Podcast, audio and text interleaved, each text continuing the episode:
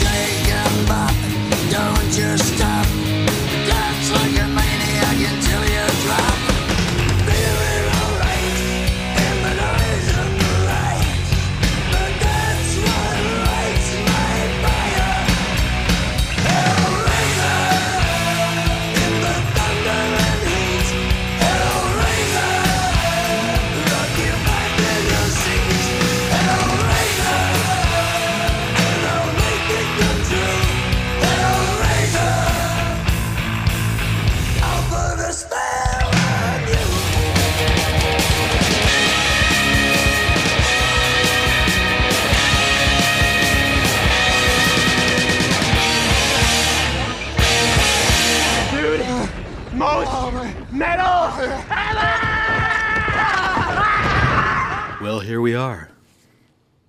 Oh, you're being really soft for A sides episode 100. 100! That's pretty crazy. Welcome to Masterpiece Theater with Brent and Angie. Well, yeah, here we are. 100 episodes ago. Dude, it's We crazy. just had this crazy idea, and here we are, millions Yeah. of dollars later. Fuck yeah. 99 episodes later, and, uh, you know, we're pretty much just rolling in the dough doing this. So, Yeah. thanks to everybody that's listening and, and paying for our mansions and our Lamborghinis and stuff, you know. It's fucking awesome. No, all bullshit aside, I'm being a smartass and everything, but Yeah, man, we're going Spotify exclusive. but I now. think yeah, breaking news. Spotify offered offered us a uh, contract of like what five dollars and sixty five cents or something like that. Or they offered us a contract to not do it. They're like, we'll pay you to not have A sides. It's still more than I've ever made. It's still bigger than any of my royalty checks from uh, songwriting and whatnot. But what we used to do was talk about what we were drinking. Did we just get like uninspired and stop drinking stuff that actually pertained to the episode? Topic? Maybe. Or did we just forget to talk about it? Because I feel like with this Yeah. stuff, we have to talk about it because it definitely is specific Well, to sometimes it's hard to match the topic, though. But It's true. this was kind of your idea, of, well, at least for the beer, because it's Motorhead Road Crew. Well, what's funny about it, I've never seen it around here before, and I've looked for it. And I had it a few years back. We were up in Grand Rapids, and the first place we stopped to eat up there, when we got checked into our hotel and stuff, had it on draft. Had this Motorhead Road Crew. Uh, it's an American Pale Ale, and they had it on draft. And I was like, "Fuck yeah, this is awesome!" Like I've looked for it everywhere, never seen it down here. I actually was searching online to see if I could find the whiskey and I didn't figure I'd find it around here, but I was just looking to see if there was anywhere you could order it Yeah. because I've looked here and there for that, kept my eye, eye out open for it as well, and just never would come across it. And anyhow, when I was searching for it, like that came up like in the little shopping thing on like the Google search. It said, you know, it showed that Friar Tuck had that, and said that it was in stock. You know, ten miles or whatever, right? Yeah. And I'm like, oh no fucking shit, they actually have it. So that's why I was like texting you about it, and then you went and bought it, and Yeah. so, like I said, I think maybe they're already sold out, unless they just sold out of it and they have more coming. But I was looking again, and it didn't come up as being in stock because I was looking for the whiskey again. But I don't know. Maybe they only bought like a limited amount because they didn't know how it would sell, and then it did sell. It's like on back order or whatever you want to call it. But I'm excited. Thanks for picking that up. Yeah, no problem, dude. Hadn't had it in a few years. Plus now I have, you know, I can save a can. Exciting stuff. So I guess everybody's probably figured out by now what the episode's about. Yeah. what the theme is. And I mean, Motorhead's one of my favorite bands, you know. And they're like the one that got away, so it's like a kind of bitter topic with me too because once I finally decided like, ah fuck, I better go see these guys live, like something killed my fucking chances every time. Mostly my children's birth, which, you know, I guess I had to be there for um, twice. But how the fuck did two kids in a row? How does that happen? Right, little bastards. Which is happens to be a name of a Motorhead album. So Hey, maybe now too bad technology isn't as advanced as it was. You could have just been like, uh, Courtney or uh, Kate, FaceTime me or something. And Right. they could just put the phone up and then you'll see the baby. So it'll be like you're being there. I was there, son. Oh, Dude, if you know, Harry's pretty cool, and I feel like he would have. He's eventually gonna get into this band, and he's gonna tell me one day that I'm a fucking moron for not going, because that whole thing sucked. Because that time, like when Dahlia was born, I didn't even buy tickets because she was like due right at the Yeah. time, like right when the fucking show was gonna happen. And I mean, not to the exact day or the exact hour or anything, but I just mean like she and she ended up being born early, but then like we she was still in the hospital. I think like when they played that show, so I was like, well, fuck, I can't go to that, obviously, and it was kind of the furthest thing from my mind at the time, but considering. Well, then like the show, the last show when they played the pageant. Is it the pageant, the one in St. Louis? I think I was almost gonna say pops, but I think you're right. It was Yeah, it wasn't Pops. It was It actually was the in pageant, St. Louis. yeah. Yeah. So I had tickets for that, and Courtney went in. So it was like a month before her due date, but then she went into labor like two months early, and she didn't have him, but they stopped the labor and everything. But then she was, it was like high risk, high alert, like yeah. So, But then like- at the same time, the other the other detail though was wasn't it like uh, Lemmy's health was deteriorating, so they had canceled dates, so we weren't even sure if the show was even going to happen either. yeah. Was it you that was gonna go with me? Yeah, because I was going to go with you. Oh, okay. Yeah, I couldn't remember because I know, I don't know. There was a couple shows that something like that happened. Both of them St. Louis shows, both the pageant, I think, because like I didn't go to the Ryan Adams show because my grandma died in the. Uh, Yeah, and then I was your like that night. that. Yeah. Yeah. Okay. So. Yeah, I don't know. Whatever. It's another one of those where. Basically, long story short, I should have just gone because she didn't go into labor. But it was the whole like, if something were to happen and I'm three hours away, I'm kind of a dick. Yeah. And so I didn't go, and then nothing happened.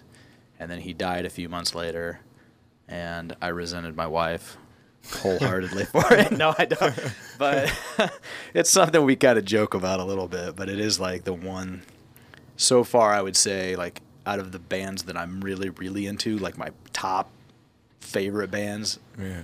that were at least like alive in the time to where I could have seen them live, they're like the one that got away. Like Yeah. I've seen pretty much all of my other huge influences and stuff, and so Well, now you always have the option to be petty in argument or something. If you're losing argument or something, be like, well, hey, uh, you can play that card. Well, hey, I didn't go to Motorhead because that's how much I love you. yeah, See, and then they'll be like, aw.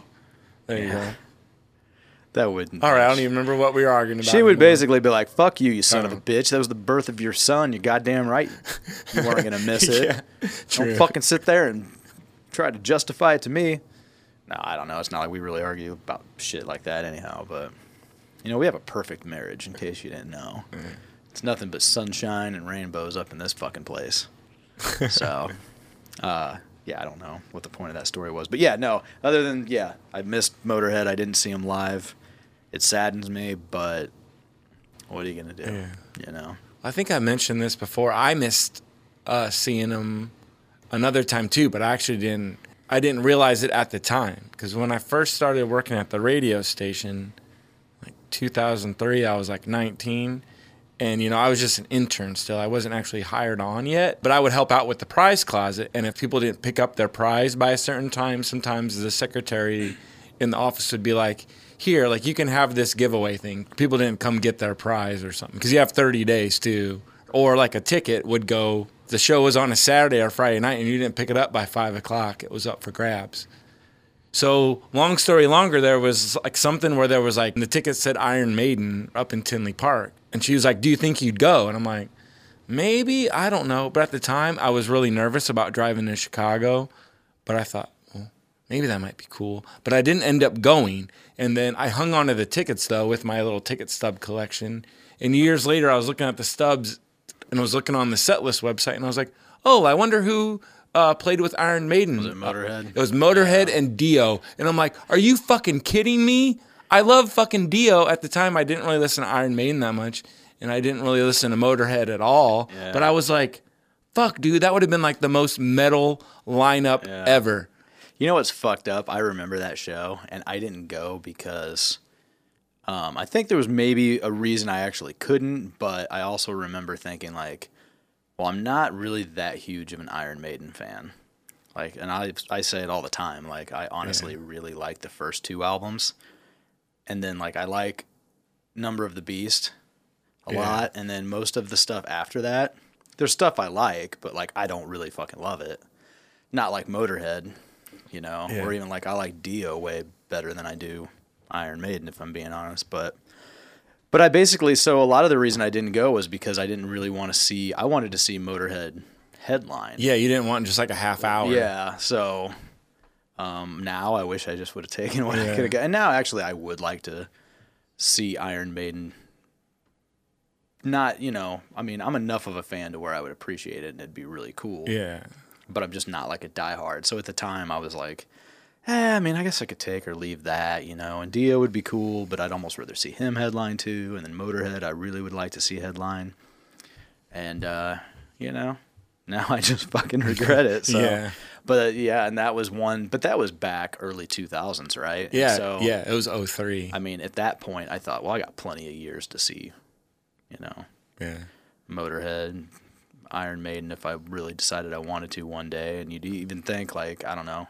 I guess I don't know how how old Dio was when he died, but I think maybe he just was older than I realized. And I want to say thought there was that- time to see him as well. I want to say the recent Holy Diver uh, uh, that they just put out this year, that reissue or like remaster. it's like a remix. and yeah, remix, remaster, whatever, a whole uh, thing. Is it's not an anniversary because I think the anniversary is not till next year, but they said it's like his 80th birthday or something. I was like, holy shit! So yeah, So he probably was like well, close to 70 when he passed. Yeah, Yeah. Hmm. Which there's a lot of guys still Yeah. doing it in their 70s. So, I mean, even then, you you just Yeah. don't think they're going to ever die, I guess. But nobody ever thought Yeah. Lemmy was going to die. That was always the joke that, you know, fucking nuclear war would break out and it'd be Lemmy and the cockroaches yeah, still surviving, you know? and Keith Richards. Yeah.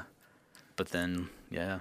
It was weird, too, because, I mean, once he got sick, man, it was a pretty quick decline in his health. And just, it went from like, I mean, you watch that documentary, that Lemmy documentary, and it's mm-hmm. like, in the grand scheme of things, like, that wasn't that long before he passed when that was released. And you go back and watch it now, and it's like, God, he looked totally different than he did fast forward a few years, like when he got sick and he passed and everything, he was so like skinny and frail looking and sounded like shit. But then, like you're watching that documentary, which just doesn't seem like it was. I don't. I, I'd have to Google it, I guess, and see how many years it was, but it wasn't that long. And he was like kind of heavy, like he, you know, was still kind of like a big looking dude and stuff, you know. See, it almost sounds isn't it the same? Not to keep going back to Dio, but you just made me think of that. When he passed away, he was still doing the heaven and hell stuff, and they recorded an album, and they were touring, and they were touring into like 2000, like nine, and then he got diagnosed with like a stomach cancer, and then like middle of 2010s when he passed away. So maybe he, he had it for a while, and then like wasn't diagnosed but it seemed like a really quick thing. Like once he got diagnosed, boom, you know. Yeah. It was like so. Then like almost the same thing you're saying with Lemmy, like his health declined. Just like.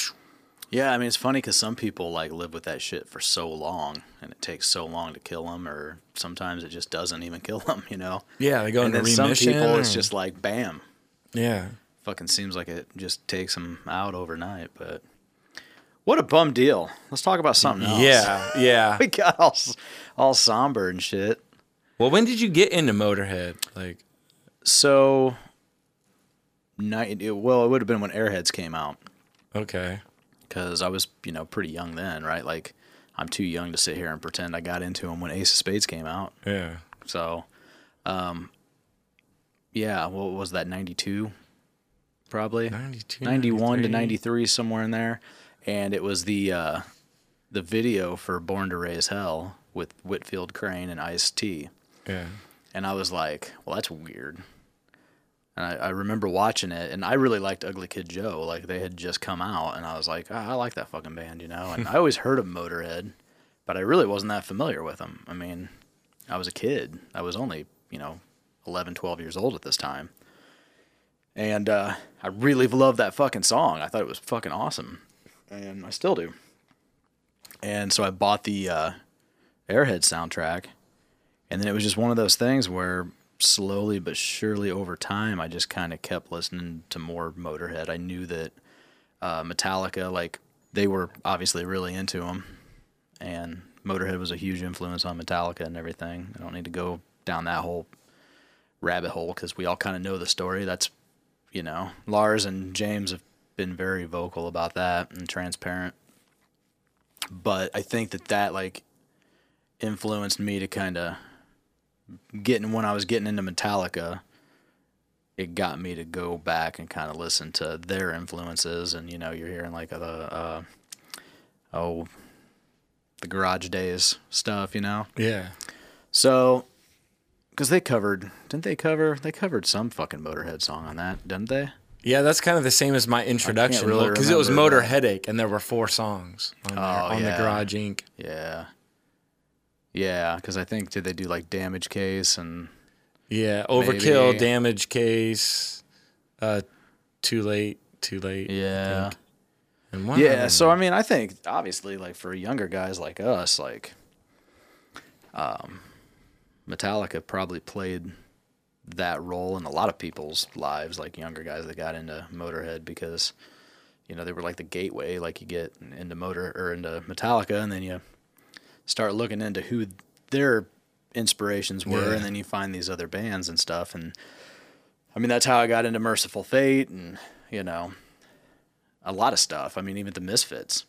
That's how I got into the Misfits was because of some of their covers, you know. And so you start getting into that stuff, and it's pretty cool, man. Because I've, you know, with Motorhead, I found that even though maybe the first time I started listening to Motorhead and checking their stuff out, I was like, yeah, it's all right. It's no Metallica, but now I'm like the opposite. I'm kind of like, yeah, Metallica's, you know, they're no Motorhead, but I like Metallica. like my, I mean, I'm just a bigger Motorhead fan than I am a Metallica fan at this point. But I mean, my argument to that would be the first three Metallica albums are killer. The rest of it's like okay. I don't hate on it, but with Motorhead, I feel like they did have some duds throughout the years. But for the most part, I mean, that's like a 20, was it like 26 albums or something like that? Yeah, we were sitting on your porch or something after we recorded the last one, and I was looking on what is it, Wikipedia, and I'm like, holy shit, they had like 20 albums and like 16 live albums and stuff. Yeah, I think it was crazy. something like that. I don't know where the 16 live album co- come in. I mean, I know they have a lot of live albums. I think maybe there's some Well, I think because they've ones. They've released like three in the last year, those Right. lost tapes. Yeah. So if they're I guess counting those count. Yeah, I mean that stuff's cool, you know. I I really liked the last one. Sounded a lot better than the one before it, but um you know, but I mean, so if I'm being honest, like the only I'm trying to think. I, I would say top of my head, my least favorite Motorhead album is March or Die. Aw. I think that's I think that would be in that one, and I think Bastards is pretty weak too. There's a lot of throwaway stuff on Bastards, but there's a lot of stuff I love. Like both, you're you're dropping your We're head down so we don't way. agree, but I just think they're the least like They're the least heavy. They're more like commercial rock Well, albums. and there's- almost. both those albums have those rare examples of Lemmy kind of taking a misstep, like maybe writing some stuff that he shouldn't have even fucked with writing. Yeah. You know, like that acoustic song that's on Bastards, I think.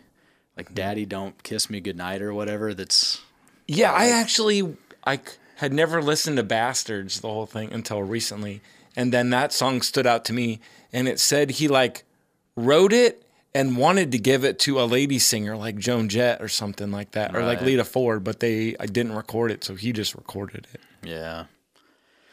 It's a weird song, man. Yeah. It's not a very comfortable song to sing. Yeah. Or to listen to. And I, I mean, I know that I understand that sometimes those are just like the best songs too. I mean, Jason Isbell's Elephant's fucking super fucking heavy, and it's not always the most comfortable song to sit through. But I mean, at the same time, it's a really great song. I don't think that that "Daddy Don't Kiss Me" is that what it's called? "Daddy Don't Kiss Me Goodnight." Yeah, yeah. It's a little too fucking creepy. I mean, that topic is always a Yeah. little. I mean, you deal with heavy subject matter in songs, but some of them, like that one in particular, is just not really something you want to sit around and listen to a song about. Like, it's just weird, you know? It just seemed like. And it's not even like it was really well written. Like, it's just not good. It's almost too. I don't know.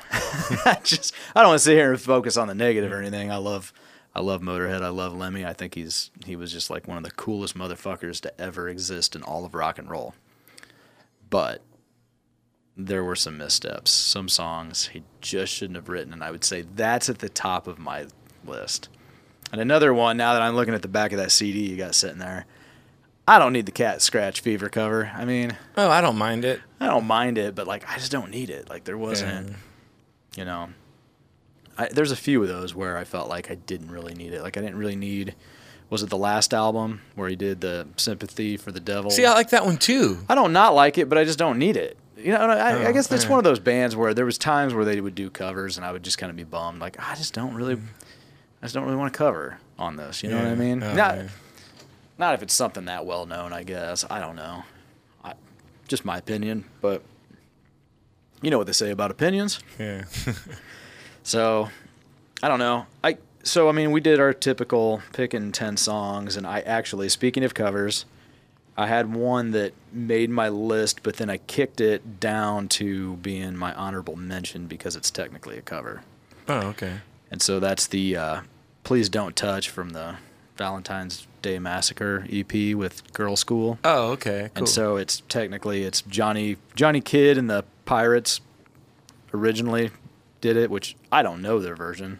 Be completely honest, I don't know who the fuck that is. You know, and it's one of those where I should have checked it out by now, but I guess I just haven't.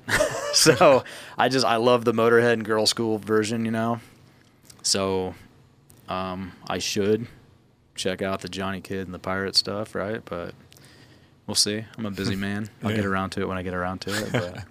so I don't know if you had any honorable mentions, but I've got an honorable mention because uh, my intro to uh, Motorhead was like, well, my introduction, I guess, was like what we mentioned the Garage Inc. and the Metallica covers at the end.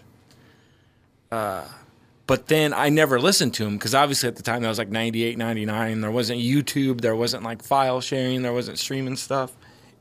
And I didn't have a whole lot of money to go out and sample like a band that I didn't really didn't know about. podcast yet, so you Yeah. didn't start rolling in that podcast. dough. Yeah, definitely. uh, but like then there's uh, pro wrestling was like my main huge huge hobby at the time. And one wrestler, Triple H, I guess he's into Motorhead, so they recorded a couple theme songs for him. right. So like, um, um, my honorable mention is uh, King of Kings. It was like the like third song that he did for pro wrestling, but it was like I like how it starts off and it's like on your knees and it's like turn out, turn out, and it like kicks in. And I was just telling my friend Nick earlier today because I was telling him about Motorhead and recording this episode. And he's like, "Well, you have to have a WWF song in there, right?" And I was like, "Well, maybe like it might be on my list like somewhere." Like I didn't want to totally give it away to him, but Right. uh, I was saying that I like that one like because it's kind of stands alone as a song. If you would listen to it, you'd think it's a Motorhead song instead of just sometimes the wrestling songs. Right. It only takes them like 20 seconds to walk to the ring, so you just need like a guitar riff or like Right. you know a couple little cheesy lyrics or something. But this one actually kind of stands alone. Seems to stand alone as a song. Yeah. So I don't know if you're Out familiar of with that those, yeah, I I didn't care for the stuff that they recorded for Triple H. Yeah, because you're not a wrestling fan, But- and maybe it's kind of like Yeah, I mean, I checked. it. You know, I've checked it out, and I I know a long time ago. I remember checking that stuff out, and not being really into it, because there's like what you said. There's three songs. Yeah, there was one I like went Triple. H the game That one. or something because there that one existed. That one I really don't like anyhow, but Well, that one existed as a wrestling song, and then Motorhead just did their own version. then Oh, he wrote another one for like like the same wrestler Triple H had like a bad guy group, Mm-hmm. so he wrote a song for them. Then uh, he like did this King of Kings, just like another Triple H song, Yeah. but that was written as a song, I guess. yeah, I didn't really. I mean, I went back and revisited that stuff for the first time. I mean, since it probably first came out, and I listened to it Yeah. once and kind of didn't. I just kind of shrugged my shoulders, like, yeah, it's okay. I mean, even Yeah. even anything Motorhead's done that's just like okay, I still dig it. Like, you know, and that dude, honestly, making this top ten list was fucking hard because there's so much.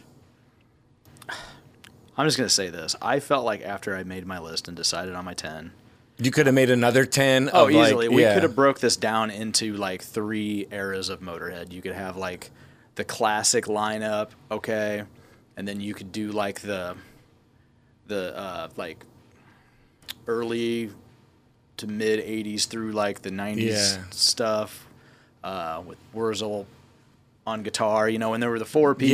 Yeah. Okay. And then you could have like the new era where they go back to the three piece and everything.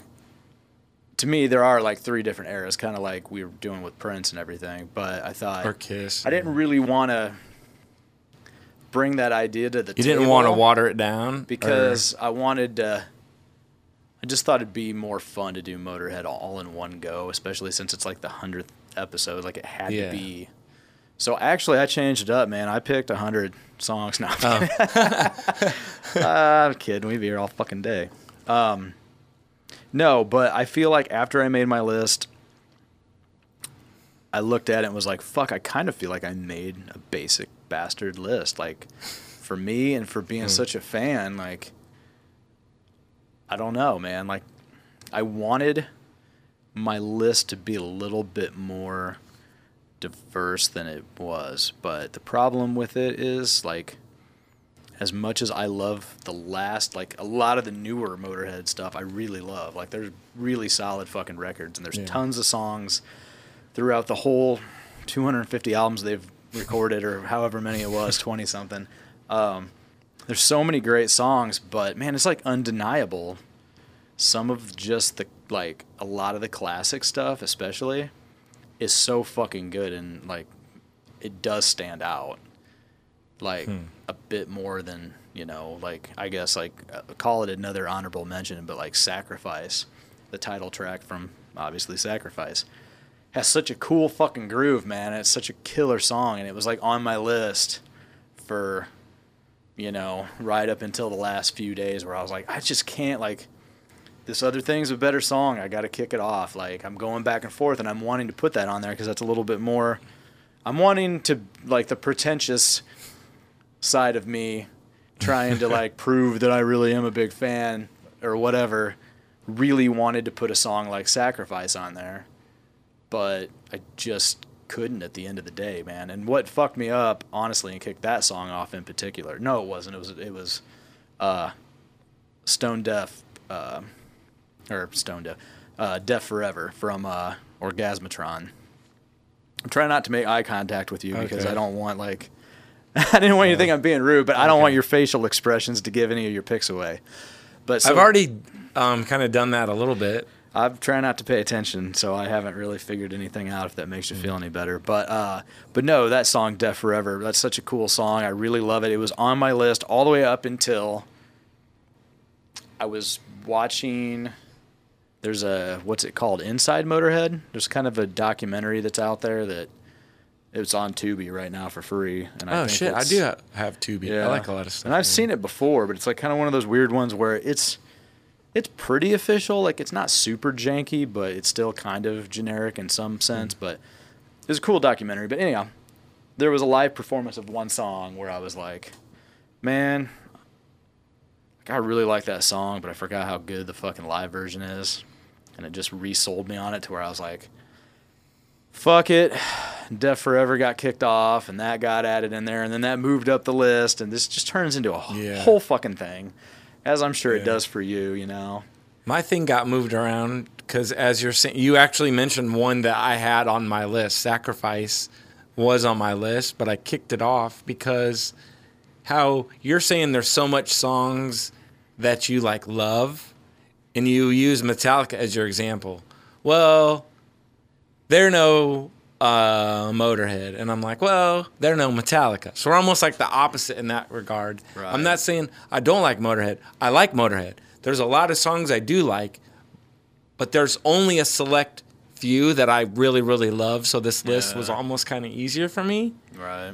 Um, just like you, there's a few more that have a little bit more punch to it, whereas I'm kind of like, it's like sacrifice, sacrifice. And then there's like civil war, civil war. It's almost like the same kind of syllables in the chorus. Why are you like, singing? Uh, what is it? Uh, How are you today, sir? Very well, I thank you. What I don't know. It that? just seemed like I don't know. he's like That's how you were singing. Frere Jacques. Frere Jacques, yeah. It just seemed like some of the choruses were just like he gets that thing. He's like sacrifice. Well, maybe I should do like that. Sacrifice. Sacrifice and then, doesn't civil have- war. yeah. Civil war. And I'm like, okay, some of these are all kind of like There's yeah, it's generic, you know, Yeah. and that is like I would say maybe a reason that "Sacrifice" I would say isn't as strong of a song as Yeah. say whatever I ended up putting on my list. What sells "Sacrifice" is the fact that the groove is just, dude. Mikkey- Yeah, when it kicks D's in at fucking first, yeah. drum groove at the beginning is really fucking cool, and there's that's one of those rare songs. Like they have some songs where they. You know, most of their stuff is kind of like the ACDC type formula, right? Yeah, that's kind of where I'm I going. mean- it's like you know that's Motorhead once you hear it. You, Like how many songs start off din din digga digga din digga din din din din digga digga Dude, I mean, I've lived with these songs for so many fucking years and there's still moments where I'm like is this Ace of Spades or Overkill or is it Iron Fist? Like you know what I mean? Like but you know so many of them are just like that, but they're so fun. But that's kind of what makes them cool, and the fact Yeah. that all those songs start off so similar to where certain days you almost can't tell one from another, but then once they kick in, you're like, oh yeah, it's that, and then they're all uniquely their own song, and they are Yeah. fucking great, you know. But I, I think he figured that out. Even this is what I'm really fucking good at. I'm sticking to this for now on. I admittedly made the most basic bastard list in my opinion, and am not really going too far out of the box. are we gonna out uh, So my, out basic bastard each other? I don't. We might, man. But my number ten is Ace of Spades Oh, from Ace of Spades, and it's like one of those like okay, so like I said before, like what am I just gonna be like? Some pretentious douche that's trying to prove what a hardcore fan he is. I only put B sides on my list. I only put the unreleased songs. I only put the songs that I only do that with. Prince. I put yeah, I do do a lot of them. Well, I, yeah, that's just a different thing. All right. First, he was like a weirdo that I think he intentionally wanted his B sides to be better than half of his stuff, but a whole separate rant. But at the end of the day, man, like at first, Ace of Spades was not on my list, Huh. but I just was like, fuck. Just one day, I was like, am I really gonna say that this other song is a better song just because I don't want to sound like a quote unquote basic bastard, you know? And uh, I said, no, fuck it, man. Like, I can't deny what a great song it is. There's really good fucking like lyrics. Like he has his style lyrically, and it's like witty. It's not fucking like super deep. Yeah. It's not like you sit there and you got to pause the record and go, "Fuck, man, that just blew my mind." Although I don't know, if I start smoking weed regularly now, maybe I'll have a whole different listening approach, and maybe I will do that. Maybe you'll actually understand Anthony Kiedis. yeah, well, I'm not even gonna try that because you can keep the red hot chili peppers. But uh, but yeah, I mean, dude, that song just it's so fucking badass. Just you know, the whole intro Yeah. with the fucking snare roll coming in, and then it kicks in, and it's just and it just doesn't let up from that point. Really, I mean, there's those quick pauses, you know, but other than that, much like a lot of the Motorhead stuff, it's just bam, bam, bam. It's just it just keeps punching through the whole fucking song, Yeah. and I mean, shit. Number ten with a bullet, Ace of Spades. Cool. So, what's your number ten? My number 10, I mentioned having Sacrifice on my list, but then I said it got knocked off recently because I was really diving into that album, Bastards. Oh. and I really fell in love with a song on Bastards called I Am the Sword. And it is one of the most fucking heavy metal songs I've ever heard. Like it just starts off going da, da, da, da, da, like how we're saying. I'm like, holy cow, this is like boom. It's like really low, you know, the Motorhead stuff's really low and like bassy and stuff. But then when it hits hits the verses, it seems like he's like, I am the blade, I am the knife, or something. It almost seems like it goes up or something in those verses, and it almost sounds like really Judas Priesty or like Iron Maiden or something. Like it goes hmm. up, and it's got like some kind of like, I don't mean up, like oh, oh like he's doing some kind of Almost like operatic thing, but the guitar, se- something? yeah, yeah, like maybe a key shift. Like it seems like the guitar's more pronounced. I'd have in to. Li- I'm familiar with the song, but like in my head, I'm not hearing. I mean, I, yeah, I'd have to listen to it again. Yeah. But I was just like, holy shit. I felt like it put, I already have hair in my cheeks anyways, but it felt like my beard just grew like 10 times thicker. Like I turned Made- into made a a wolf man out of you. Yeah, man. I was like. My number nine is also from Bastards, oh, but technically, the version that I mentioned before from the Airhead soundtrack, "Born to Raise Hell," was like my gateway first Motorhead thing I ever bought. Like just you know that was that was the one that grabbed me and put them really on the map. Uh, short of also the Metallica stuff like we talked about, but you know I've never stopped really just loving that fucking song. And I thought it was really awesome that because when I first bought the the Airhead soundtrack and it had the version with Whit Crane and Ice T, I like those. But and at the time, like when I first bought that, I would have said like, well, I like that version because like Whitfield Crane, like his parts. I was bummed. Like I always thought at the time, I was like, God, man, it'd almost be cooler because he's a better singer. I wish he would just would have sang the whole fucking song. Oh, But now I don't feel that way at all. And then like when I bought Bastards on vinyl because I didn't own it before, and I didn't even realize until I purchased it, they did like a picture disc reissue probably 15 years ago or so. And I bought it, and uh, I didn't realize that there was actually a version where it was just Motorhead, you know, without the guest uh, appearances of those other artists, whatever. But uh, I was super excited. I was like, "Fuck!" I didn't even realize that this was on here because I wasn't familiar with that record. It was one that was like at the time just. It came out when I wasn't really enough of a fan, you know, and I was just casually listening to them, and then they they reissued it years later, and I got to hear it and was disappointed, but I was also really fucking pleasantly surprised that there was a version of that song that was just Motorhead. Now, I fucking prefer that version. I mean, now I just want the Motorhead version. yeah. So, and I feel like it was in a movie. God damn it, what was it? I feel like there was a wrestling movie that I watched with my kids. Gosh dang it. I'm just I'm drawing a blank, but something about a family or some shit that was into wrestling or like one of the kids got into wrestling. I don't know. Oh, I think I know what you're talking about, but I don't remember what it's called. There's like, a, Like a, girl and a boy, like the brother and sister or something and yeah. Yeah, I think it was that one that, Okay. that the song was in, and I remember watching that with the kids, and I was like, "Oh fuck yeah!" Like there was a whole scene, you know, where they kind of did like a montage or something, whatever it was. The song was Yeah. playing in the background, and I was like, "Oh fuck yeah!" you know, but Yeah, because isn't it something like it's a British family or something? Because there's some wrestler girl that came out and her character's name was Paige. Mm. Well, they made that movie because that actually was her family. Yeah, it was based on a true off of story, Her, yeah. her family. and it was a really good movie, but it was like, I mean, I'm not into wrestling like you are, but Yeah, but I haven't it even was seen a it. great fucking. It was a really good movie. Huh. You should watch it. Yeah. Because wasn't it like so? It was like brother and sister, and then like the brother didn't make the team, or maybe he did, and then she had. Fuck, I don't know. I'm not even gonna go down that because I'll just totally misquote a bunch of shit. I'm pretty good at sticking with music and fucking misquoting a ton of shit. Okay. With music and um, Stay in your lane, making up- Brent. and make- I'm the wrestling guy. I'm good. I'm good at making up my own facts about stuff I actually know things about, but then still just choose to talk shit. And every time we record, I think back on something I said, and I'm like, I don't even know if that's right. Like I just started talking and it came out.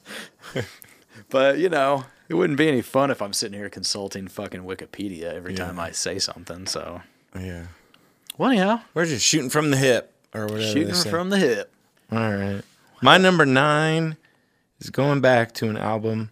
I think it was on the album Rock and Roll, Oh yeah. And it's called Eat the Rich. Oh yeah. And I like that song just because his lyrics are so like silly, but how you said like tongue in cheek and stuff. Yeah. Don't take it seriously. And he's like something about I love the way that you lick your lips. Eating bacon strips, or maybe I got bacon strips, but strips rhymes with lips, and he's just doing all these like silly like lyrics. You know, it's like supposed to be like sexual, like my you want some pepperoni? Have my meat, uh, bologna or meat. I don't know. Something, I don't know. He's rhyming all these things, but it's like meat, but then it's like meat, yeah. you know? A little innuendo. Yeah, but like, um, I'll just say that that's Steel Panther took that and ran with it, but I prefer stuff like this where it's purposely silly instead of like trying to be over top with it. Like, But it's still kind of fun. Like Yeah. like you can take it seriously enough to rock out to it. Yeah, But it's stupid too. Like yeah, like Steel Panther almost seems like they're just trying too hard. too much. One album was one thing, but they've wore out their welcome as far as I'm concerned. No, that rock and roll record's kind of like that, man. Like the title track is almost a little cheesy, and then like Doctor Rock is pretty cheesy. That's actually the one I thought you were gonna say, but again, I'm Oh, not yeah. making eye contact because you're gonna be like, it's gonna be written all over your face. That's my number four. so I won't. I won't go too far into that, but I had a feeling. I actually had a feeling that out of like We'll probably the, overlap a lot. the older mm-hmm. stuff, I just had a feeling rock and roll was a record that you would dig for that reason. yeah. It was almost like Lemmy writing Kiss songs. Yeah, bit, yeah, like that's a what I good way to put it. Yeah, And a lot of people don't like that record because of mm-hmm. that, but like I mean I do and you know, then like another perfect day was cool because that's kind of bluesier. I mean there's stuff where it's like everything sounded like Motorhead. It's just I mean he did he did kind of that time period I think was interesting because Orgasmatron had almost a more synthetic sound but was really heavy and really growly than rock and roll. Like I said, I would say it's like it's like Lemmy writing fucking Gene Simmons songs, kind of, you know. And uh, and then yeah, another perfect day is like kind of this cool bluesy record, you know. I don't know. We sit here and we talk about these records and all these other songs that didn't make my list. And I just get bummed. I just get bummed that I only picked 10 because oh. I feel like I fucking just I feel like I disrespected a lot of the catalog, but I could only pick 10, you know. I guess if we're moving along. Oh, so my number 8 is from Ace of Spades. The chase is better than the catch. Oh, cool. It's just I don't know. I love that, and you know, I guess I was just talking about uh, another perfect day being like a bluesy uh, kind of record and stuff, and I feel like that song on there kind of has a cool, you know, all kind of a bluesy inspired guitar riff and everything, you know, and I don't know. I've always liked that song alone just for the guitar riff, but like it's also just Lemmy being Lemmy at his best, where he just comes up with something that's almost generic, but he just wor- he words it just right to where it's fucking cool. You know what I mean? Uh, and there's a lot of that with him, man. Like he says, like if you sat and read some of his lyrics out loud and just was saying them, you know, as a matter of factly, they would sound so fucking ridiculous. Um, but it's like when he does it, it's somehow like this charming, like, uh, I mean, the guy, let, let's face it, man, like the guy was not that handsome. He fucked a lot of chicks. So he had his own kind of charm, you know what I mean? Like, and that came through in his songs and stuff. And, but the chase is better than the catch. That's fucking, like, brilliant, like, I, in a way, like, just to put it like that, you know, and write a really cool song based around that fucking one phrase, you know. I love it. That's all I have to say about that. Oh, man. So, to go back, um, what would you say you're like? Like, where would you rank uh, that aftershock album? Because we mentioned that. Where would I rank it? Yeah, would it be pretty high? Out of the newer stuff? Man, this is tough because like we're Oh yeah, because like you said, there's like 136 albums, so um, I'm gonna change that number every time I mention it too. By the way, but yeah, I don't know. It's just out, out of every album, that's hard to say. Okay. You know what I mean? Like, because for me, as much as I love some of those newer albums, so if I took, if we were gonna break it down into eras like we have with Kiss and Prince, and we did like the modern era, let's say like everything from Sacrifice until, you know, Bad Magic, it probably Aftershock would probably be probably be Kiss of Death, Inferno, and then it'd probably be a toss up between uh, Motorizer or uh, Aftershock. So it'd, it'd be like three or four there, like Alright. ranked there in that in that era. All right. But like for me, as much as a fan as I am of these newer albums, man, like it's really hard to top like the classic lineup stuff. Like everything, I don't know, man. Like I, Overkill is probably my favorite Motorhead album. If I was gonna have to pick one album, and then Ace of Spades is undeniably fucking great. So that's probably like number two. And if you ask me next week, I might tell you that Ace of Spades is number one and Overkill's number two. But anyhow, All right, because I was just trying rant. to gauge a little bit because I know we weren't ranking the albums, and that would like take forever, or even like you know doing a list of stuff.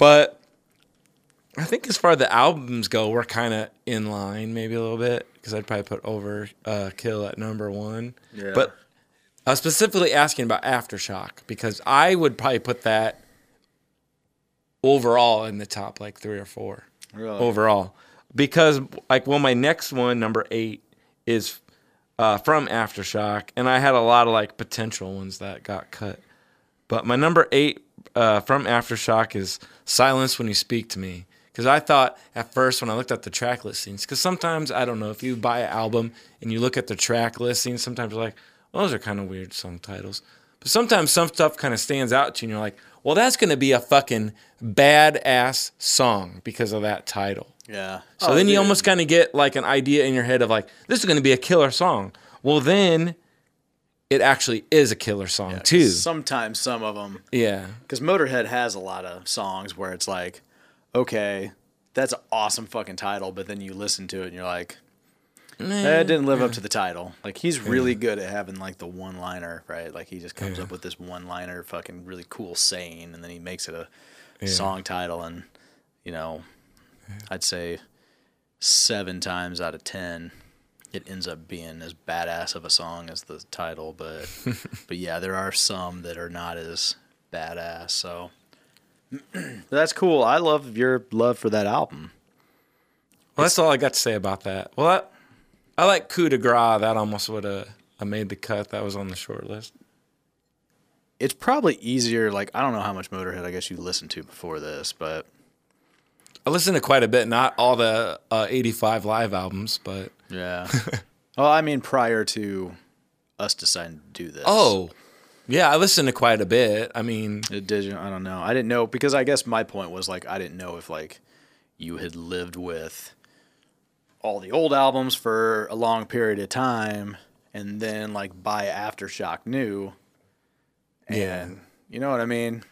yeah, like I was a late bloomer, So if like a like- way late bloomer. You're like a, a late bloomer, but I'm an even. Yeah, I was gonna say for Motorhead, bloomer. I would call myself a late bloomer, but probably Yeah. just. I mean, I've been listening to them Yeah, at least like 20, 20 something years. Yeah. You know, solid. I would say solid, like being a hard, like them being one of my favorite bands. I would say last 15, 20 years they have really been up there. I mean, whereas prior to that, it was like probably like you know, six or seven years or 10 maybe of just being like a casual fan. And then, like, I don't know, man, just once I got it, I got it, right? But I guess my point was like, if you live with all this other stuff for so long and then you buy Aftershock, like, Aftershock was really fucking cool, but did it get autumn? Like, you know what I mean? Like, it's hard to yeah. take it and lift it up to the stuff that you've lived with already for so many years Yeah.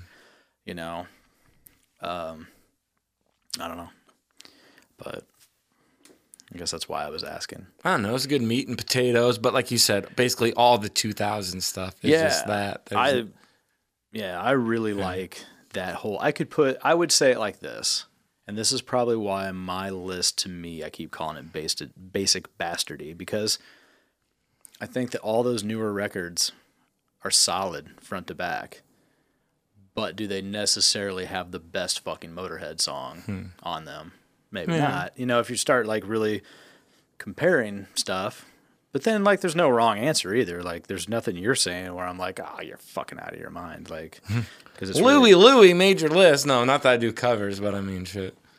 well i didn't put yeah do you have louis louis on yours no i'm just kidding i can't ask Well, I might have some kind of. I might have one later where you're kind of like raising an eyebrow at me. It's not louis louis anyhow when he sings it. It's Louie Louie.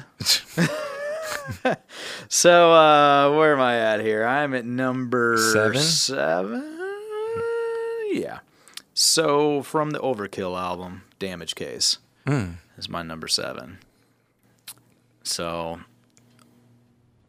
i don't really have any in-depth story to tell you other than it's just really fucking Yeah. badass i mean that really is like an undeniably great fucking song. Like now i'm sitting here saying it out loud and i'm thinking how's that like not my number one?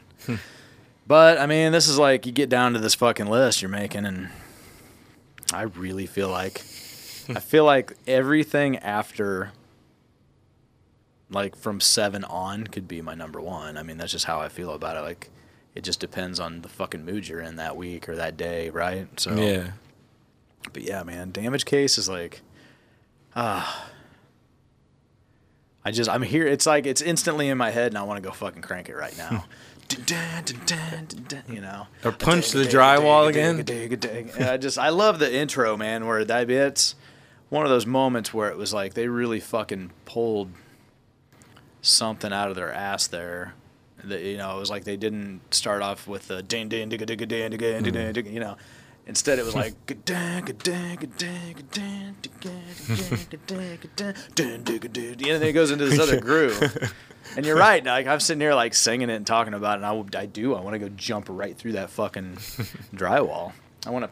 I'm gonna bolt that fucking uh, skull over there on the wall to my face. Oh, I was thinking I'm run running around and jump myself the- on it. Just go, yeah. All in the name of metal, I'm sacrificing myself on this. I don't even know what skull that is. Some kind of ram? Not a ram. Some type of goat. It looks satanic, and that's why I hung that up.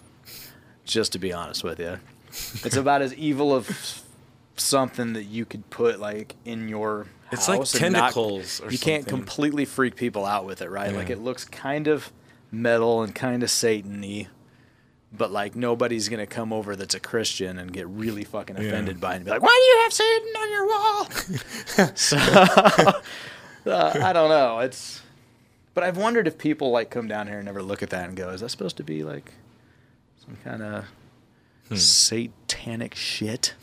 Is this like a an altar down here? Does Brent sacrifice people in front of that?"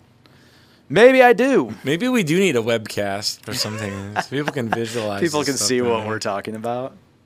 They're probably just picturing the walls are all black blood. and There's like, just blood all over the walls yeah.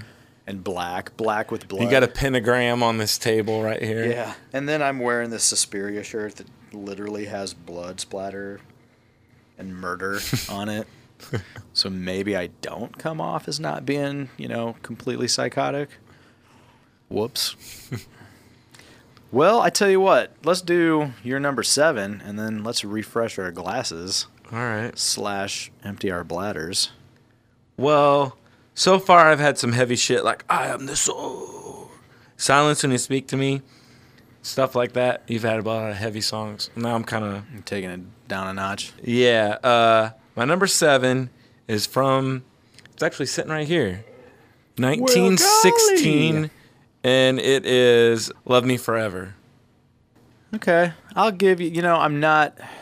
Yeah, I'm just gonna say this. Like some of those Lemmy going like mellow moments, I'm Yeah. not a huge fan of, as I think I already mentioned. Yeah. But that one, I'll give you. Okay. Thank you, sir. I mean, I would never. It would never make my list, but that, that one is a really good record. It's kind of different. Like there, even a saxophone thing. Is Angel City has like a saxophone on there. I feel like 1916 is the one album in that era where he he went kind of all over the place. Like he tried to yeah. do different shit and he pulled it off a little bit better on that record than you know, like I was talking about like Bastards earlier where I feel like there's missteps on that and some other records like March or Die has some missteps in my opinion, but I think 1916 is a solid record and he has he has that like that's one acoustic song that I'll give you. All right. Well, thank you, sir. I can make I can make my way through it. thank you, sir. May I have another? Well, you say it like you need my approval or oh. something, but I'm I don't not- know. You're the I'm- Motorhead guru. I'm not. I'm not insinuating that you need my approval. I'm just. It's you know one of those things. Like my preference is that you know I don't. I'm not typically a big fan of of those Motorhead moments myself, but that's one that works. Like sure, some, but some of sure, it's a ballad kind of deal. But if like Bon Jovi recorded it or something, I might be like, whatever. But He with him doing, sincere. he sounds like evil or something on Uh, there too. Well, and he's, he has a Yeah. sincere voice because Yeah. it's just he has what he has, right? You know. Yeah. I mean, it's way. It's still way better than "Daddy Don't Brush My Hair." So, I- you know, I think that's actually a better title. "Daddy Don't Brush My Hair." Oh my God! You know what we could do? We could just write Motorhead songs. What should our Motorhead? Uh, we could do well, like wait, the we classic, do still have to do like the band of fuck. yeah, and bass of bass. Yeah. That classic '78 band is like, it's like Oh yeah, the they Kiss. sound like Kiss songs, but In they're the all style of like originals. Kiss? Like we could just do that. Yeah. Like write our own songs, come up with like really cool, slightly cheesy song Yeah. titles, and then just write like a song based around it. And every song will just start off dun da digga digga digga digga. digga. then the next song will be like digga dun da digga da da or something. I don't know. Just change it up. Yeah. Well, uh, so you Yeah, my number seven was "Love Me Forever." Gotta get back on. Get back on. My number six is from Iron Fist, and the song is called Iron Fist. Oh. Yes, and it's another one of those ding ding ding ding ding ding ding. yeah. Anyhow, um, love it. I actually so Iron Fist is like kind of this weird album because, I mean, even Lemmy doesn't speak highly of it. Like it's the one coming off of uh, Ace of Spades, and it just is that one that people feel didn't live up to Ace of Spades. And maybe it's not as great front to back, but it, it has a lot of stuff I really like. And uh, I think, I mean, the title track to me is one of the best Motorhead songs, one of the most Motorhead Motorhead songs, you know. And I feel like at this point on, I feel like that's how I'm gonna sum the rest of my list up. Damn near is just that like these are just the songs that to me, like you think Motorhead, these are the the Motorhead songs. Like whether it's the sound or the title, they're the most Motorhead fucking songs. Now, having said that, I almost now that I'm looking at my list, maybe this one I, I might not if I'm going in order and I'm truly making an order and ranking these, this one should probably be up a little higher. Well, you always say something too, like, isn't it your number two is like your favorite, but your number one is always like the one that sound like epitomizes the sound of the band. I do so feel now like that's how I always pick it. Yeah. Yeah, but so so this is your like entire list is just Yeah. that. I didn't really focus on I didn't really focus on an order so much except for yeah, like my top 2. Okay. Like I look at my list now and I'm like, my top two, I would say yes, are my fucking top two. I honestly, now that I'm saying it, I think Iron Fist should probably be my number three. So, what can you do though? None of this fucking Yeah. really matters. It made the cut. So Yeah.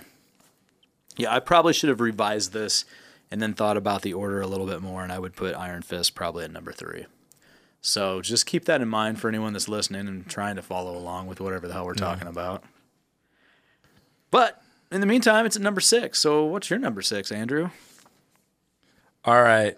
So here's a little story, all about how my Dude, life- I thought that too. We're uh, but anyways, so usually I have notes and I got a notebook and I scribble all this shit down because I think I'm so ADD that if I sit down and I talk to you, otherwise.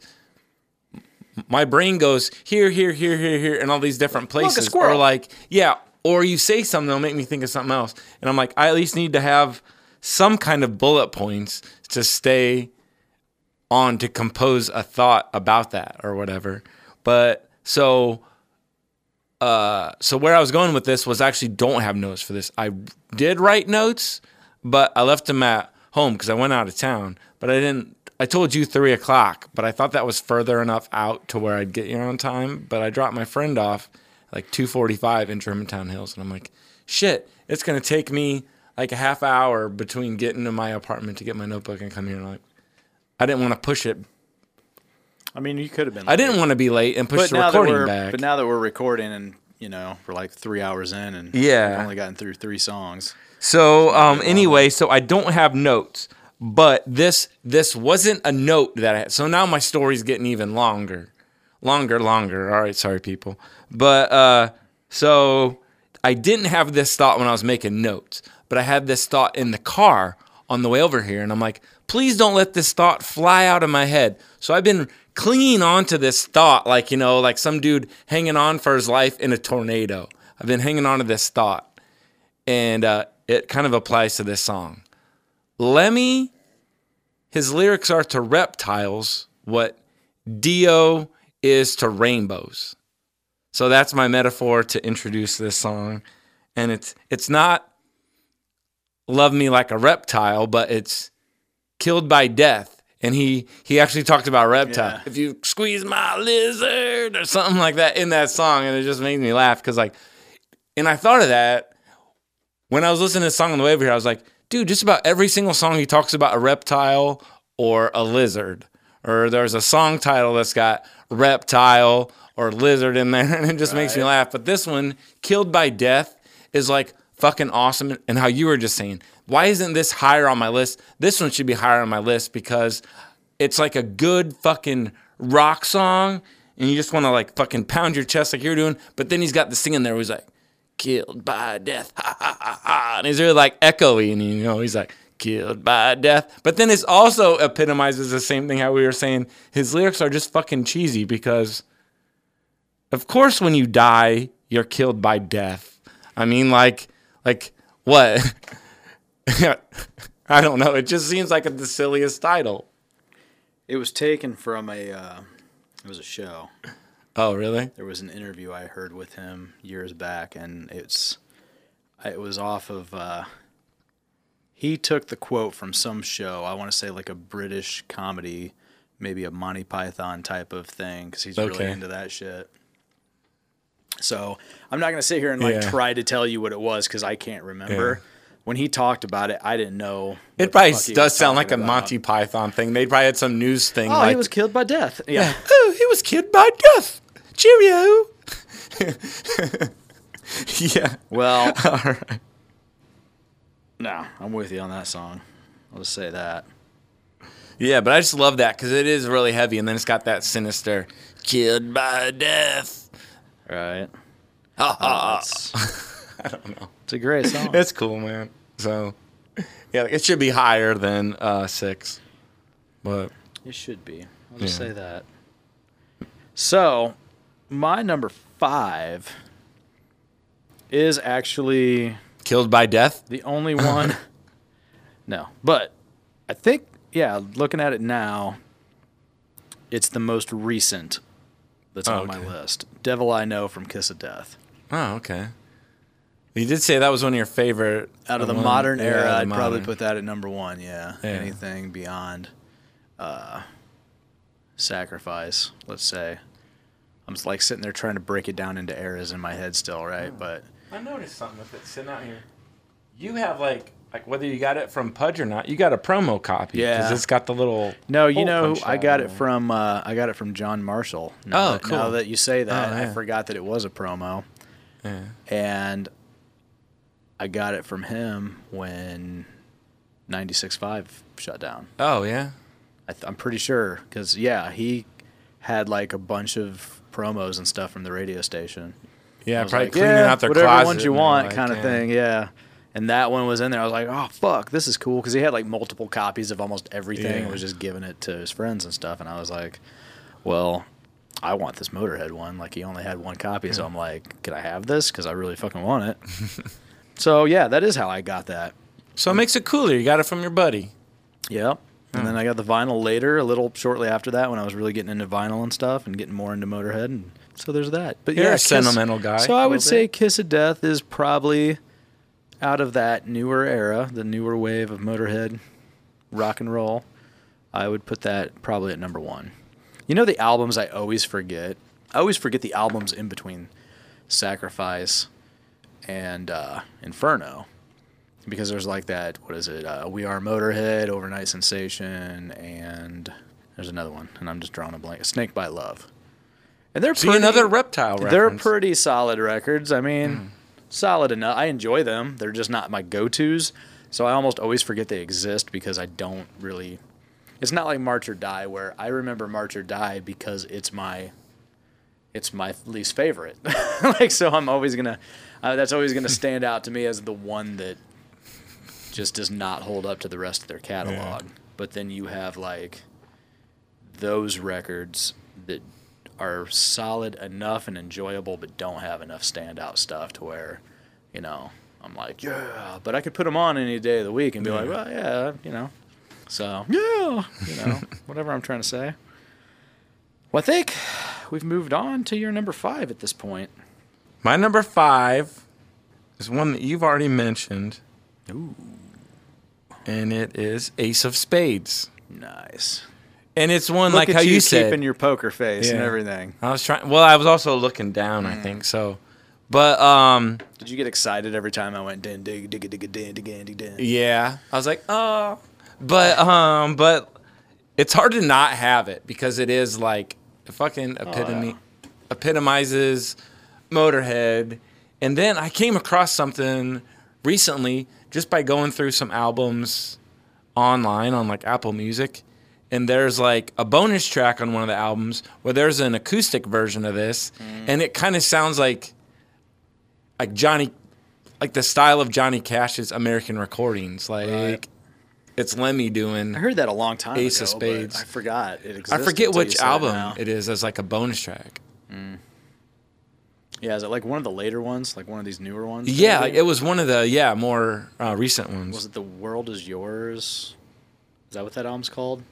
The one that I was just talking about. That it's like it came out, and I almost forgot it came out. Yeah, I don't know because I feel like there was a Um, bunch of bonus tracks for that. I feel like Aftershock there was a. You know what? Aftershock did have a deluxe version with a bunch of extra bonus Yeah. shit. I bet I wouldn't be surprised if it's on that. And then there's something else that's cool with this song. Sure, like a lot of bands like cover it. Well, with my uncle and I, we've gotten together the last couple of years. It's been a tradition to go to Alice Cooper's like Christmas thing. It's like a variety show, and there's usually like different bands playing. And one year, he had the Hollywood Vampires playing, which is basically Alice Cooper's cover band. Right. and he does like he's done some Aerosmith. Well, Joe Perry was in there, so he's done some Aerosmith, and then they've done other covers of stuff. And the last time they were there, might have been like 2018 or something. But this guy Chris Wyse, that's like, I think he's a bass player for like the Cult and some other bands. He was playing with Hollywood Vampires, and they did Ace of Spades, and he sang that song. And I thought my uncle looked at me and he's like, "This is badass," and I was like yeah, you know, it is kind of cool. Like the guy did it, like they did it justice. Right. So it's kind of cool to see my uncle getting into a show. Because sometimes I feel like I drag him along to that because I'm an Alice Cooper fan, so I don't know if he always wants to go or he's going because I'm going and I'm his favorite uh, nephew. So I'm his only nephew, I guess. But uh, Bonding. yeah, so like, uh, well, I don't know if I'm his only nephew. I was just saying, but yeah. You're the only one. I'm the counts. favorite. I'm the favorite one. But anyway, so it's kind of cool that he even admitted recently, like, well, not really admitted, but he was just like, I always look forward to that thing every year. So I was like, it was cool to hear him kind of say that So you know, Andy, I didn't want you to know this, but I actually do enjoy Yeah. doing stuff with you. So yeah. So that's all I got to say about that. That's all I've got to say about that. Oh, yeah. So I guess I'm at my number four. Dang, maybe we will get done we before are, seven we o'clock. are moving along. So this one was kind of the one to me where I and I've always dug this song, but I feel like because I like the first Motorhead record a lot. Mm-hmm. I like its rawness. So I got this leather bound reissue that I don't know that I've even seen this since. I picked this up Hmm. at Tower Records in Nashville. Like Oh shit. it was back before Courtney and I were together, so I would venture to guess we've been together 17 years, probably 2003, 2004. We saw Butch Walker down there on the Letters tour. Anyhow, so we were at Tower Tower Records, I believe it was down there. I don't know. And uh, picked that up. I was like, well, that's a really cool copy of that. And I didn't own the first album anyhow, but I thought it was really badass that there was like this leather version, almost kind of like the No Remorse copy, Yeah. the uh, leather vinyl. You know, I mean, the leather sleeve. The vinyl is not leather, of course. So, in case anybody, in case anybody needs clarification on that, but yeah, and this has like a bunch of live bonus tracks and stuff. And there's always been like, there's all the different versions of that album, or like the On Parole, the original version that was recorded, and then this official, you know, release of the first album. And it's really raw, and I really like the way this album sounds. Right, like it's kind of a wall of shit in a way, but I dig it for what it is.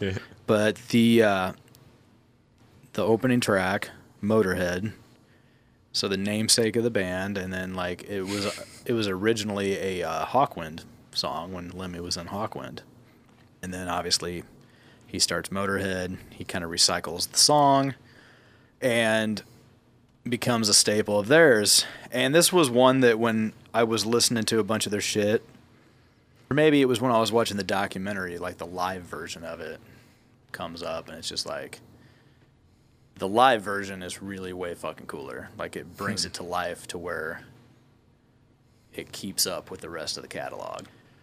I don't know. That's just that's the version, right? Yeah, the definitive version for you. Yeah.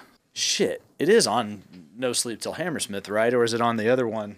Actually, is that on that album? It is, right? Well, they've got what like 92 live albums. yeah, yeah. So you're just 92 confusing. them. live albums. Well, I had to go look because then I just started getting confused. Like, but it is. It's the cl- last song. But I, I just wanted to make sure I wasn't losing my mind because I, I get confused easy these days. Andy, you know. Yeah. Like I told you, man, been having trouble sleeping. The old thinker doesn't work as well sometimes. It's the long COVID. Getting tired. Yeah, the long COVID, the COVID after shocks of COVID. So uh, you're uh, number four. Well, my number four is probably going to make people shut it off, and it's going to make you leave the room Oh man, because you've already went into length about this album. I'm holding it here, March or Die, from March or Die. '92.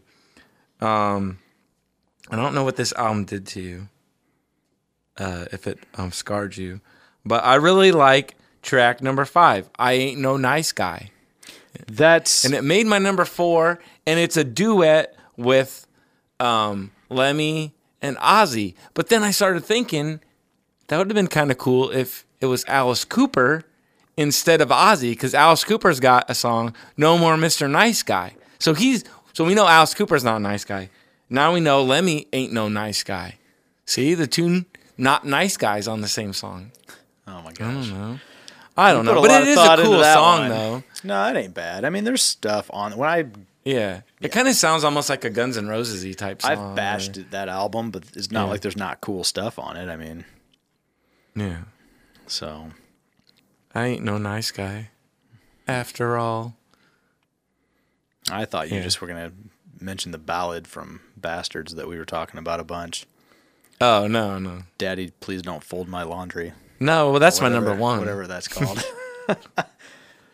Out of their 97 albums, What would you do if I had that as my number one? Though that song, well, I'm not sure. I don't know. You would be like, "There's well, we're not going to hit a 200th episode." Yeah, that's well, sure. I'll tell you this much. If we see 102, I'd be surprised. All right. All so right. that was my number four. I ain't no nice guy from March or Die. Well, we are down to number three. And my number three is from 1916. Oh, cool, man. I'm so bad, baby, I don't care. Yeah, hell yeah, That's a song title that you got to admit is Lemmy. yeah, Like you, I like that song because, like you know, that's that's really Lemmy. Like that is him. Like he is fucking bad. He don't give a fuck. Or how we said, like, or I said, like, song titles. Like, you look at that and you're like, well, that's going to be a cool song because it's a cool title. And then And that it one is. is like yeah. that's a cool song, yeah. And it's like not one of the heavier ones. It's more like the bluesier rock song, Yeah. but you mm. know, it's fucking awesome. yeah. That's So cool. to me, like, yeah, that ranked high on my list because it like like we were saying already, like it's one of those that epitomizes Lemmy as a character. It like it Yeah. speaks to his character. Like you hear you read that title and you're like, God, I don't even have to hear this song because yeah, Lemmy is fucking bad, dude. And he don't give a fuck. Like he's Yeah. he spent his whole career just doing his thing, just marching to the beat of his own fucking drum and he did it his way Yeah. he probably could have sacrificed a lot of things and made a lot more money, but fucking integrity was number one. I mean, he was the real deal. So, and I think that song, that just means that, you know, like it reflects that. So that's why that's a great song. But I really want to know what your number three is. My number three is kind of maybe along the lines of what we're talking about, or how you just said, like, well, he could have made some sacrifices or something.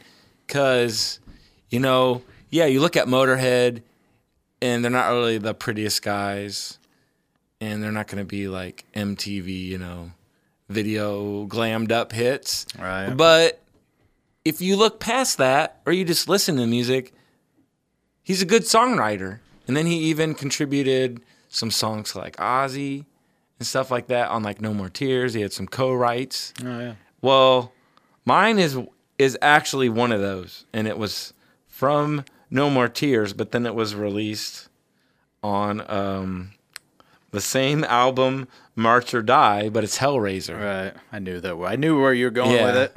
Yeah, like It's a good one, though. I like that one. yeah, that song is just cool. probably the standout track on March or Die. Yeah, know? so I don't know if it's technically a cover because it was Ozzy first, and I don't really when I do lists of any kind, I don't really have covers on there. I want to do because we're talking about a band, or I used to do top ten lists on Facebook and stuff, and I always wanted to stick to well, these are the artist songs, so what's their ten best?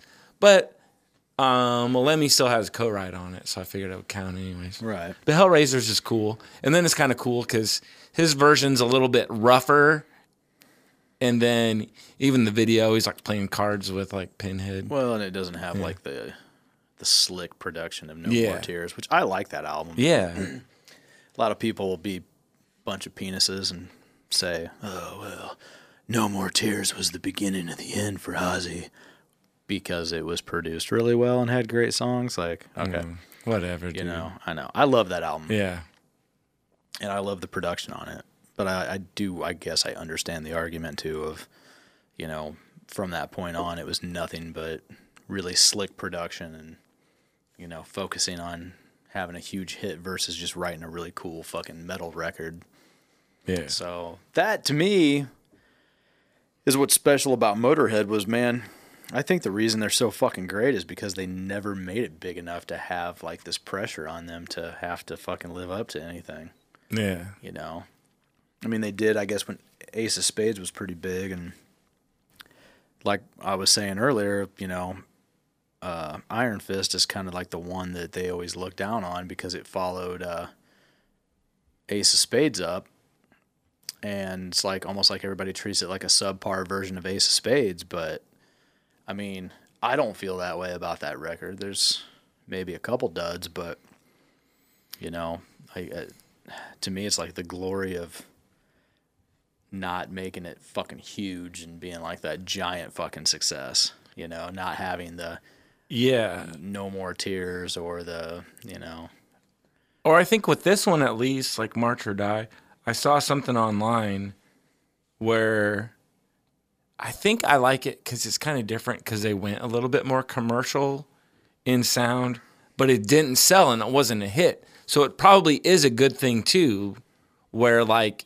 this, he didn't really have a lot of like hits on there because then they would have tried to like, yeah, you're saying maybe mold him into a he tried to do something else, whereas like, well, I tried to go mainstream and it didn't really work. So yeah, fuck it, dude. I'm just gonna Right. stick to my guns, like you said. Once they hit like sacrifice and shit, it's just all like, you know, yeah, they definitely got to that point where, yeah, he realized, okay, this is what I'm good at. I'm just gonna stick to that kind of thing. So, well, now we're all the way up to number two.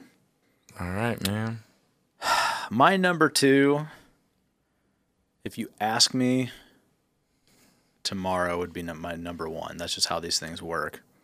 For some reason, prior to making this list, my number one probably would have been this song. But then I was in the mood to make my number one my number one, and now here we are. So my number two is the title track from the album I already mentioned. Is probably my favorite Motorhead album. It's Overkill. Mm-hmm.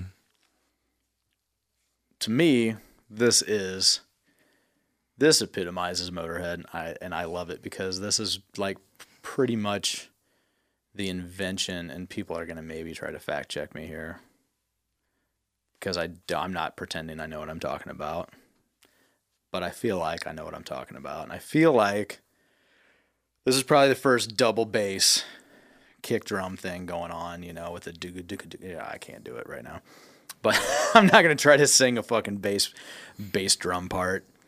But that was pretty unique at the time. Like when fucking filthy animal Taylor busted out that that drum beat thing for the first time, like I wasn't alive yet, so I can't speak to it. It's mm-hmm. not like I saw it on live television and was like, "What the fuck?" But I think in the grand scheme of things, like you look back on it and you look at how old this album is, it's pretty fucking badass. Like it's pretty heavy. And I think it was pretty innovative for its time to where people that were alive and paying attention back then probably it probably did blow their minds, you know? I want to think so. I think it's a fucking really badass song, dude. Like I still get excited every time I hear it, you know? So I don't know. I don't have much more to say about it. So what song is it? Overkill. Well, that's my number two as well. Is it? Yeah. Like, you're looking at me all weird, like what song is? Oh, I already said what it is. well, you said it was the title track to your favorite album, and oh. then you did say Overkill was your favorite album. Oh, okay. But well, I should just like- specify that yes, yeah. Overkill is my number Yeah. two. So Dude, that's mine too. And I actually think how how this kind of is my top two are exactly what you said before.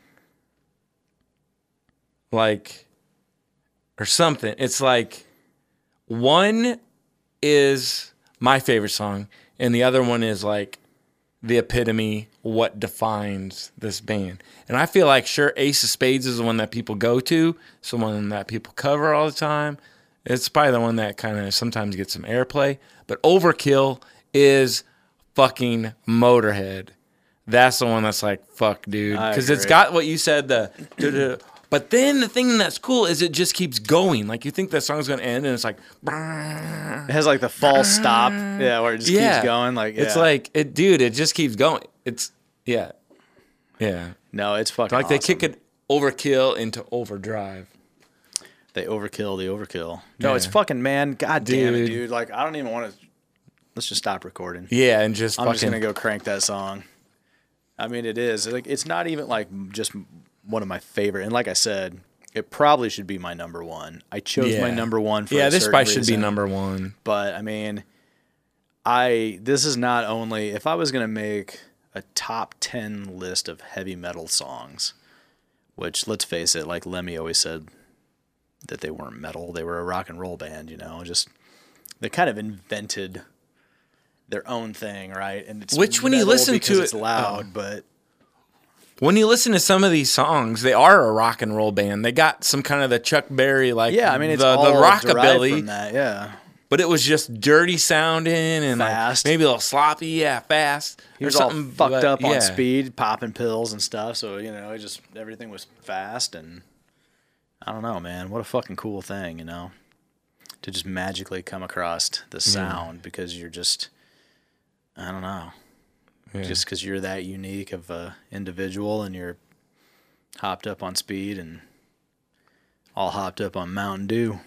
I'm gonna come at you All like jacked up on. Mountain Dew. Yeah, that's what it was. Oh shit. Well, Yeah, so- because I think speaking about that too, like not to go why. off, but like there's one that I didn't have on my list that is cool and kind of has that kind of like rockabilly thing was like Bomber. And that kind of got that kind of like that kind of like rockabilly early like 50s ish rock thing, but they just fucking like fucking like I don't know. Have you listened to the Headcat stuff? The head cat. The dude from Stray Cats. Uh, what's Oh, his what's name? that?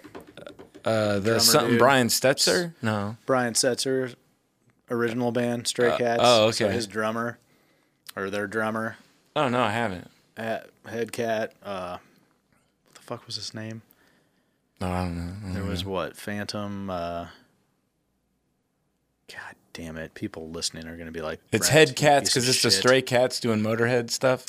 Well, what it was was it was kind of like a rockabilly band that he started, and I think it started as a cover band doing like old school rockabilly, like Eddie Cochran and stuff. But they cut some records, and uh, and yeah, Lemmy was the singer. Like he played bass and sang, and then um, I don't remember who the guitar player was, but no, good stuff. I they actually have a couple of the albums you can buy on vinyl. I saw they were available on Amazon, but I don't know why I can't think of the fucking drummer's name now. I gotta. I just like. I want to Google it, but I feel like I'm a dork if I sit here and Google shit while we're recording. But I can always edit it and out. then, and then I feel like people are gonna be like fucking scream like right now they're listening and just screaming the name at me. But um hmm. I'm gonna cheat. You're gonna have to edit this out, I yeah, guess. that's fine. God damn it. So I guess yeah, you could call it a super group, but um Slim Jim Phantom, that's it. God damn it. Remember the whole Phantom thing because he had Yeah. like the uh Slim Jim Phantom, so it's like the Slim Jim snap into a Slim Jim. well he had what was the he did a record with was it Earl Slick? Maybe. I have it. I'm fucking stupid. I actually I got that album on accident from Amazon. I ordered something totally different and they sent me like that what the fuck did they call it? Like the Phantom Slick album? I don't fucking remember. but they sent it to me and I was like, "Well, fuck, this thing's out of print. Like that's really cool." And so I ordered like I don't know. I can't remember what it was, but it was like some CD for like 15 bucks, right? That was I think something that was out of print. Mm-hmm. They sent me the wrong fucking CD. And I emailed them and I was like, "Well, I'll keep it because I actually want this album." And I didn't even know I could get it, so just send me another one and charge me again. I don't care. Like, no, it's fine. We'll send you the right one free of charge. I'm like, the fuck? And that CD, like, seriously was going for like 30 bucks, like twice what I paid for this because it was like long out of print and stuff. Oh shit. I don't know. I gotta quit getting off topic. I'm going all over the place here. I don't know why. Oh, it's all right. I started talking out. about Bomber and saying it was like kind of like uh, So we- rockabilly-ish. Thing. So we had the same number two. I know we're not gonna have the same number one because I as well kept my poker face. Um, well, I'll just go next because my number one is one that you already said. So usually Oh. when we have that, Well, you did too on mine. we're oh really? My number one was one you already yeah, but I excuse mean, me, said.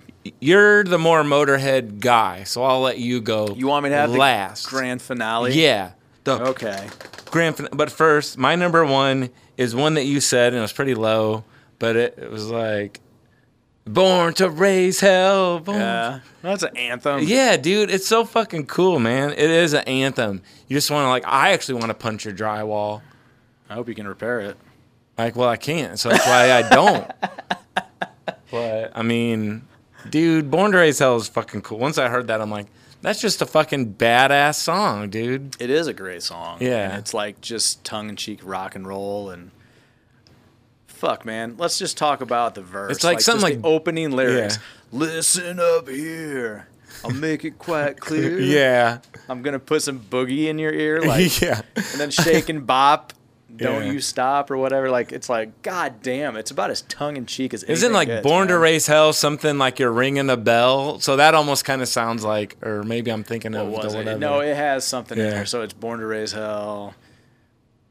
Uh, or maybe I do think of the Chuck Berry thing, and I just throw that in on my own. No, I mean that is just like that is But, a yeah. rock and and I love like before the fucking guitar solo, he's like, "Take it or leave it." yeah, like, it's just funny it as is. fuck, it's man. cool, man.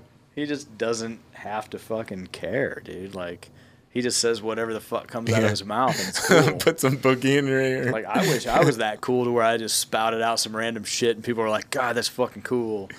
Instead, I say shit, and people are like, "Ah, Jesus fucking Christ, this guy." You know, I get a lot of eye rolls, as I'm sure anybody that listens to the to these episodes we're doing, he's they're Yeah. probably rolling their eyes. I keep pulling my phone out to look at my list like I don't remember what my number one is. Fucking stupid. well, that's all I have to say about um, Born to Raise Hell. It's just it's fucking cool. And It like, is. Well, like, it's hard to put it over man. overkill, but I don't know. Yeah. Yeah, I mean, that was the one that turned me on to him, right? Like that really got me into him and put him on the map for me, and then it just slowly but surely was growing from there. So my number one, you mentioned already, Oh shit. and it was from uh, No Remorse. It was you know one of the new tracks on No Remorse, and I always thought that the lyrics were so fucking great and kind of epitomized his tongue-in-cheek writing and how he comes Oh, up with these one-liners that are just fucking like hilarious but great at the same time. and literally I mentioned I think several times and I don't know how seriously I was taken, but Courtney and I have had many conversations about when I die. I mean, not like we sit around and just talk about me dying, but I'm just saying, we're like being, you know, a couple that's been together for 17 years now, I've made my wishes very clear. Like, I want to be cremated. Don't you fucking dare put me in a box and stick me in the fucking ground. Cremate me, or she's like, well, can I make you a tree? Yeah, fuck it, make me a tree. I don't care. Which I don't know what they do there, but I get, I think they stick you like in a wood chipper and then shoot your what? Like a Fargo? You're gonna Fargo Brent. yeah, they Fargo you into a into like this bulb with seeds and then like a tree grow. I don't fucking know how they do it, but it's You become fertilizer or. I don't care, but if I'm gonna go back into the earth, I want to go back into the earth, not just decompose in a fucking box. That's Yeah. stupid. I've never understood that, Yeah. and I don't like. Just l- let me say this to anybody listening, any of my friends, and I'll tell you as a friend: if I die tomorrow and for some reason they go against my wishes and I still end up in the ground with a fucking headstone, which I do not want my family to fucking waste their money on a headstone, don't come fucking visit me. Now it's on record here. Yeah, I'm putting it on record. I'm not there. I am not in that fucking headstone. If it makes you feel better, hang a picture of me on your wall and just talk to the fucking picture because it's not any fucking more crazy than talking to a stone with my fucking name on it. so I just am probably being a little weird here, but like I've just never understood it. And I feel bad because, you know, know people's grandparents die and everything and they go and visit their grandparents' graves and I've never felt inclined to visit my grandparents' graves and I don't imagine maybe it'll be different when my parents die, but I don't think it will be because I don't understand that. Like I don't I don't connect with that whole idea of going and visiting a grave and Yeah. you know, it's not a matter of not respecting them. It's just I don't get it. It just doesn't mean anything. So, but anyhow, where I'm going with this is I had a conversation. Um, you know, it was when It was when Pudge died. I think is when it got brought up, and there was like the song choices at his thing, and I was like, well, they were nice, you know, but like I don't want anybody to play any shit like that at my thing. Like I, I just want it to be lighthearted. And I think Courtney and I were having a conversation about that, and I said, you know what I want to play at my fucking funeral? Killed by Death. I just I want everybody to have to sit there and listen to Killed by Death with a big stupid fucking picture of me because there's not going to be a body. It'll be like an urn, a picture of me, and I want Killed by Death to play. I, and I don't even want it to be announced. I don't even want it like in a thing. I just want it to come on, and I want everybody to laugh like fucking god damn it, Brent. You know, everybody's shaking their head just like you son of a bitch, sitting here making me laugh at your fucking funeral. But I'm serious when I say that. Killed by death. Ha ha ha ha ha. ha. Killed by death. But so that's why that's my number one. I love that song. It does epitomize him as a songwriter and his witty, like kind of quirky lyrics, you know, and how he writes these songs the way he does. And then at the same time, I've spent the last year saying, you know what, I that's I want that played at my funeral.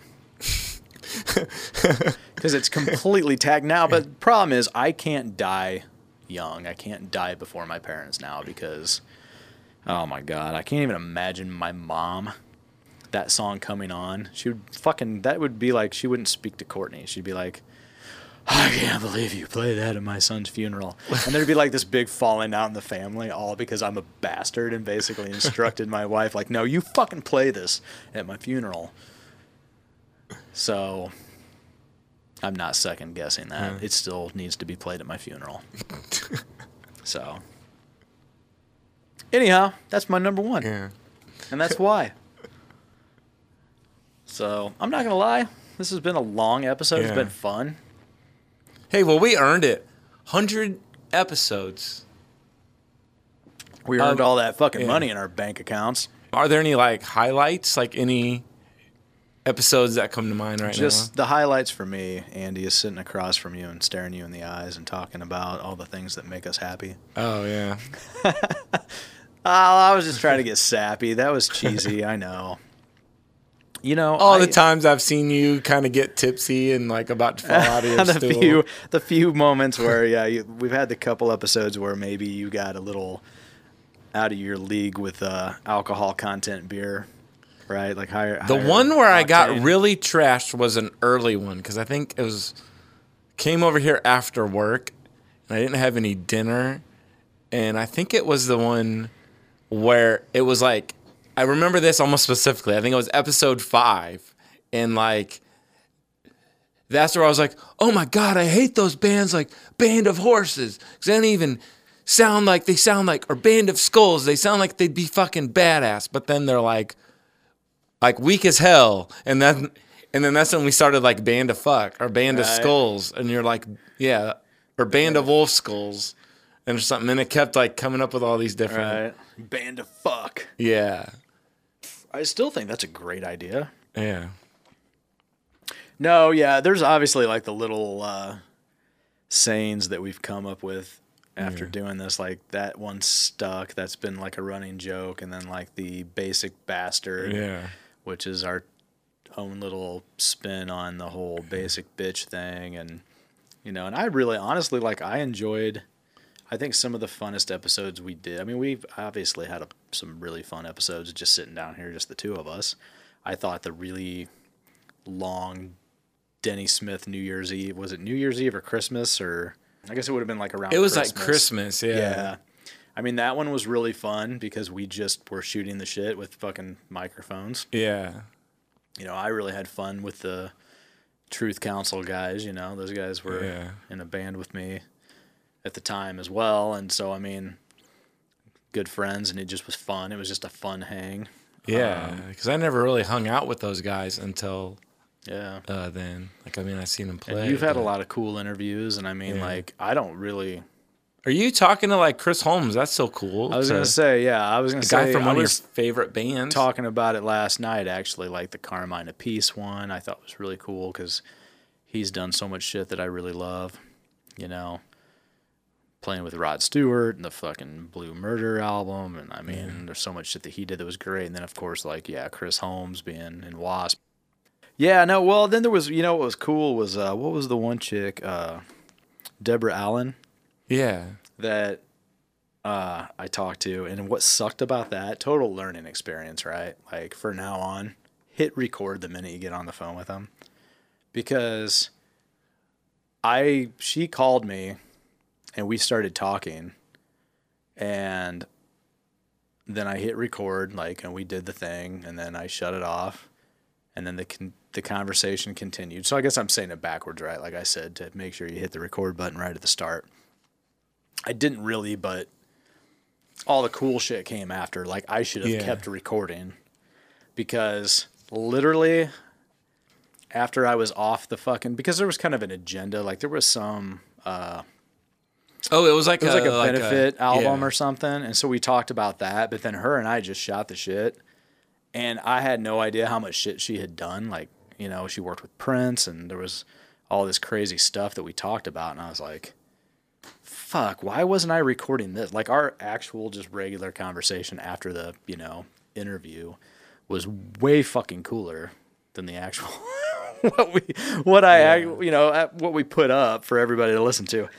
So that was a learning experience. It was kind of interesting, but I've done that before because it feels like I'm really nervous or awkward. So it takes me a while to almost like like warm up or something. And then yeah, like I was almost done or like I need to like shoot the shit or try to like shoot the shit so I stay in that space instead of like how I'd go in Whoa, I'm here to interview you. And then I'm kind of in this little thing. And then I'm like, oh, like I'm done. And then I'm like, oh, okay, now I'm actual Andy having a conversation. And I'm a lot looser right, or something. Yeah, so I think it's something about maybe having a live mic. you know, obviously, like we're still hundred episodes in, but we're still like new to the podcast thing, and you know, we've been lucky to get some really cool guests, but Yeah. they're also like, you know, been a learning experience for both of us. I Yeah. mean, and you've done radio, so Yeah, but I'm not, not the as same good at it. me, not as like polished or Uh, I've heard you on the radio.